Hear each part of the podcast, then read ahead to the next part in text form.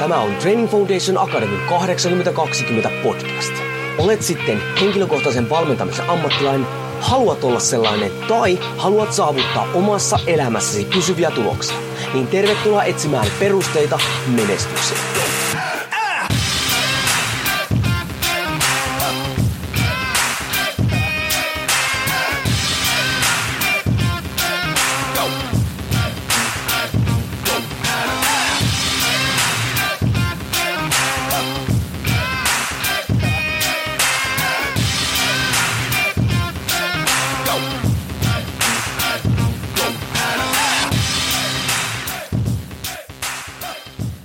Jouni Korhonen Training Foundation Akademista moro. Tervetuloa TFA 8020 podcastin pari.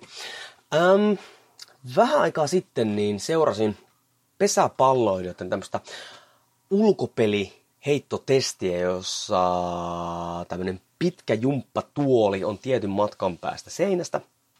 Ja sitten tietyn ajan sisällä, mä en nyt muista, oliko 30 sekuntia, niin, niin näiden pesäpalloilijoiden nuorten pesäpalloiden pitää heittää se pallo siihen seinään silleen, että se tota, lentää vähintään niin kuin sen, sen, sen penkin ylitteestä, napataan uudestaan, se heittää uudestaan ja näin. Ja sitten mitataan, että kuinka paljon niitä heittoja, laillisia heittoja saadaan tehtyä sen tietyssä ajassa. Ja niin kuin erinomainen ulkopelityyppinen testi. Ja seurasin siinä yhdessä semmoista niin kuin ihan lahjakasta, no mistä mä tiedän, että lahjakasta ainakin ominaisuuksia omalta lahjakasta, koska olin vetänyt siellä niin painonnostoja ja kehonpainoharjoittelua ja, ja sitten olin nähnyt myös, kun hän muutenkin oli siellä. Niin lahjakas äh, Jannu heitti todella kovaa ää, ja näin, niin joka ikinen kerta epäonnistui keskeisen testin sille, että se pallo pomppaskin ennen sitä penkkiä, eli silloin sitä ei vaan lasketa, missään vaiheessa sitä ei niin hylätä sitä kokonaissuoritusta, sä saat jatkaa sitä. Mutta joko se pallo pomppasi ennen sitä penkkiä, ettei tullut niin yhtä toistoa, tai se pomppasi vähän sivulle tai jotain, joka ikinen kerta tällä Jannulla se niin lopetti. Niin kuin joka kerta sillä hajosi niin sipuli ihan totaalisesti ja sitten lenti hanskaa ja tuli perkelettä ja tuli kaikkea muuta tämmöistä näin. Ja sitten kun siihen vielä tuli niin valmentaja siihen mukaan, niin ei sitten niin kuin tos, kyllähän se kuunteli, ää, tai kuuli siis, mitä se valmentaja sanoi, mutta ei se kyllä kuunnellut sitä, kun se antoi sieltä niitä ohjeita. Ja tätä mä näen kyllä todella paljon ympärillä. Ja välillä niin kuin itsessäkin sitä on se, että nykyään ei kestetä epäonnistumista. Ei kestetä. Ja mun mielestä onnistumisen ainoa tae, tai itse asiassa jopa vaatimus on epäonnistuminen hyvin harvoin mikä onnistuu niin kuin suoraan. Ja tämä, että ei kestä näitä epäonnistumisia, niin se on mun mielestä tosi iso este ihmisille päästä eteenpäin. Siitä syystä, esimerkiksi mullakin vaimon kanssa on silleen, että, niin että lapsis, meidän lapsia ei auteta kaikissa. Niiden pitää epäonnistua ja pohtia sitä ja kokea surua ja ei pidä voittaa joka kerta ja muuta vastaavaa tämmöistä.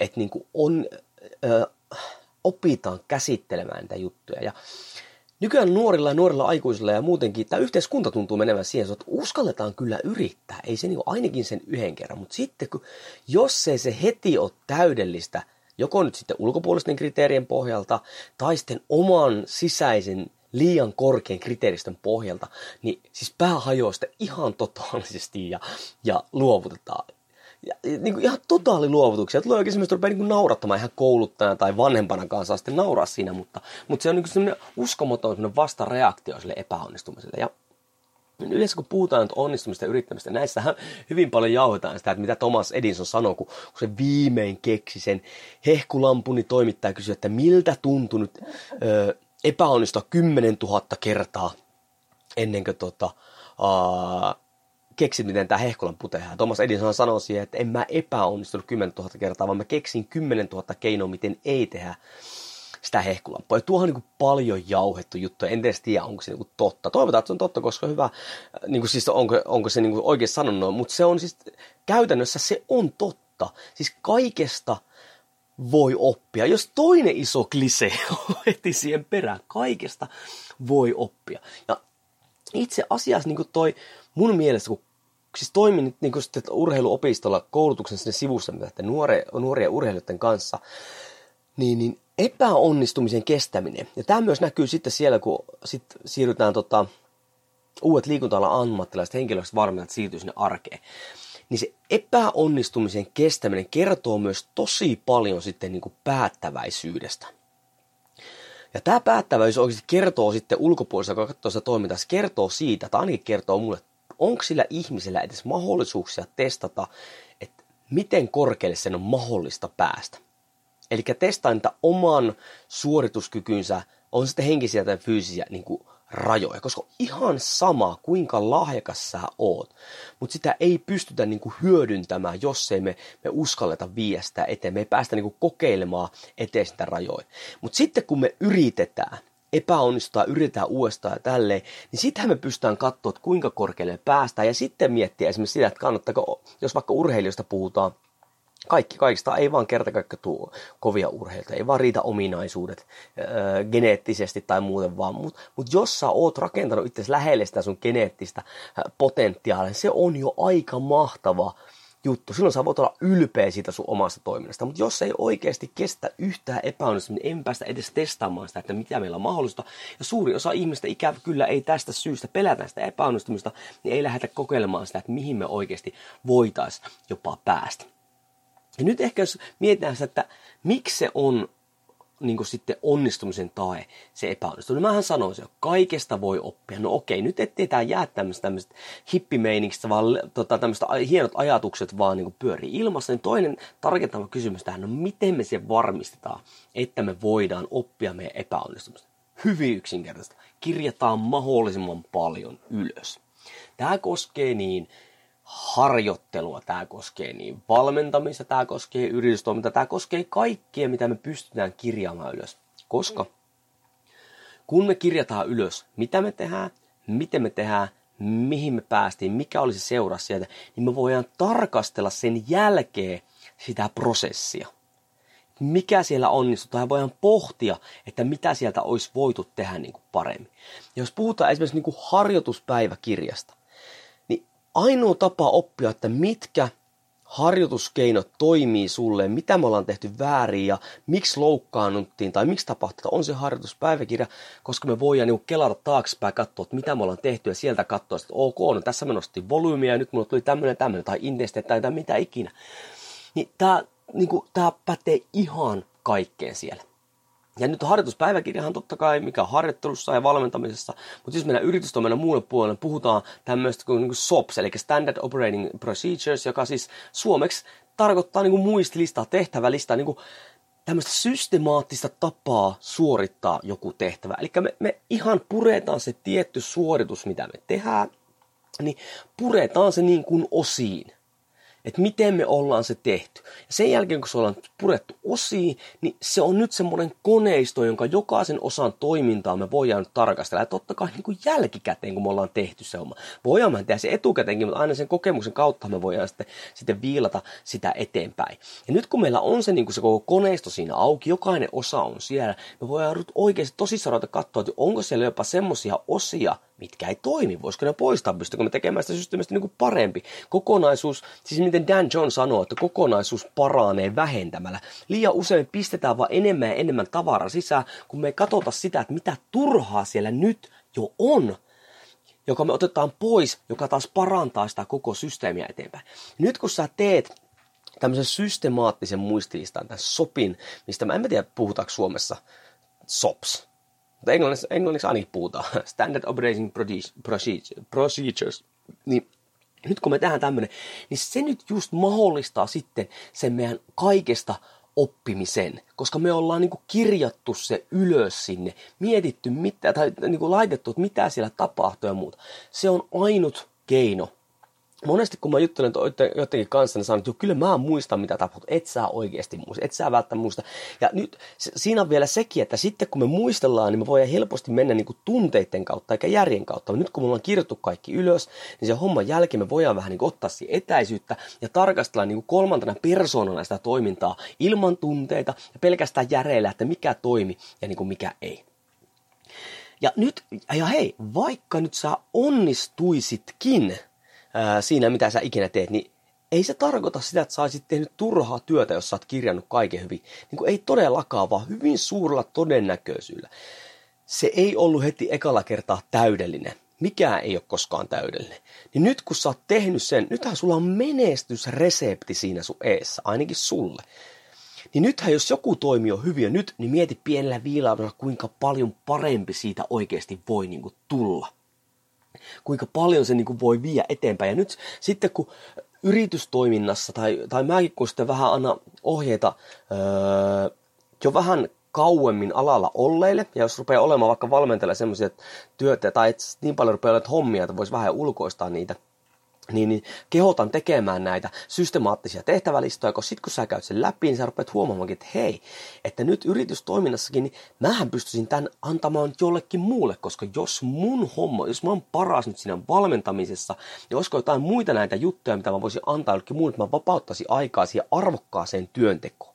Ja nyt kun sillä on sitten se lista, sulla on se tehtävälista, millä saadaan se kun tietty tehtävä laadukkaasti suoritettua, sä annat sen sille ihmiselle vaan, ja se tekee niiden ohjeiden mukaan ja se homma jatkuu laadukkaasti niin kuin eteenpäin.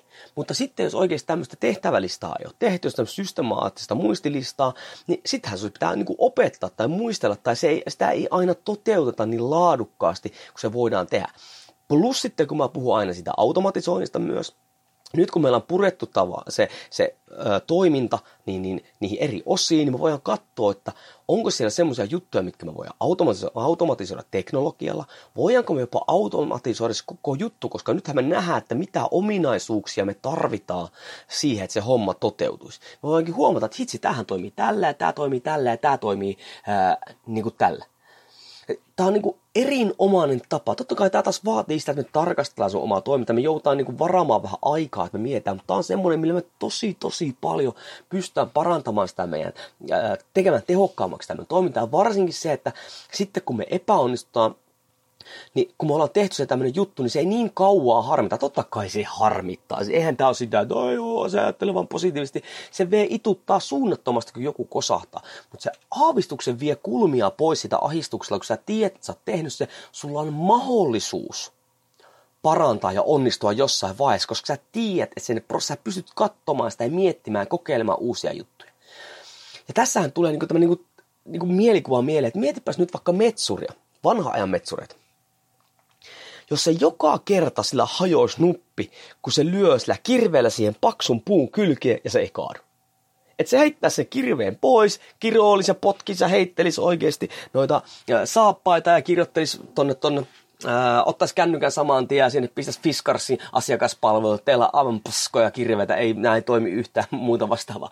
Mutta kun eihän se niin mene, vaan se menee niin, että kun se metsuri tulee sinne, se tietää, että harvo, hyvin harvoin hän lyö tämän puun oikeasti yhdellä lyöllä, vaan mitä siinä tapahtuu? Joutaa lyömään monta kertaa, joutaa lyömään eri kulmista jos on helkkari iso puu, joutaa jopa välillä tota, niin, terottamaan sitä kirvettä, kirvestä. Ja sitten jos oikeasti vielä tuntuu, että tämä ei millä mene, niin jumaleisa joutaa menemään sinne autolle, hakemaan sieltä jumalaton moottorisaha ja sillä päräyttämään se niin pois.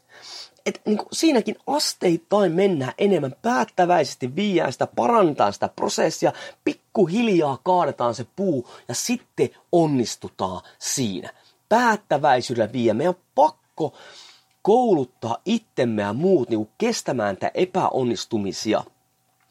Koska sitten kun lähdetään tekemään niin kuin yritystoimintaa tai mitä tahansa muuta, niin, niin suuri osahan siellä oikeasti, ei se ole jatkuvia onnistumisen kenttää, vaan suuri osa siellä on epäonnistumisia, koska sehän on sitä kokemusta, sehän on sitä itsensä eteenpäin viemistä. Ja nyt mulle tulee pelkästään niin tarinoita mieleen näistä jutuista, että, niin kuin, että mistä tämmöinen vanha sanontahan on, että mistä tietää, että kuka on mestari. Tietää siitä, että mestari, ootapas nyt vähän aikaa miettiä, Ah niin, mestari on epäonnistunut enemmän kuin aloittelija on edes kokeillut.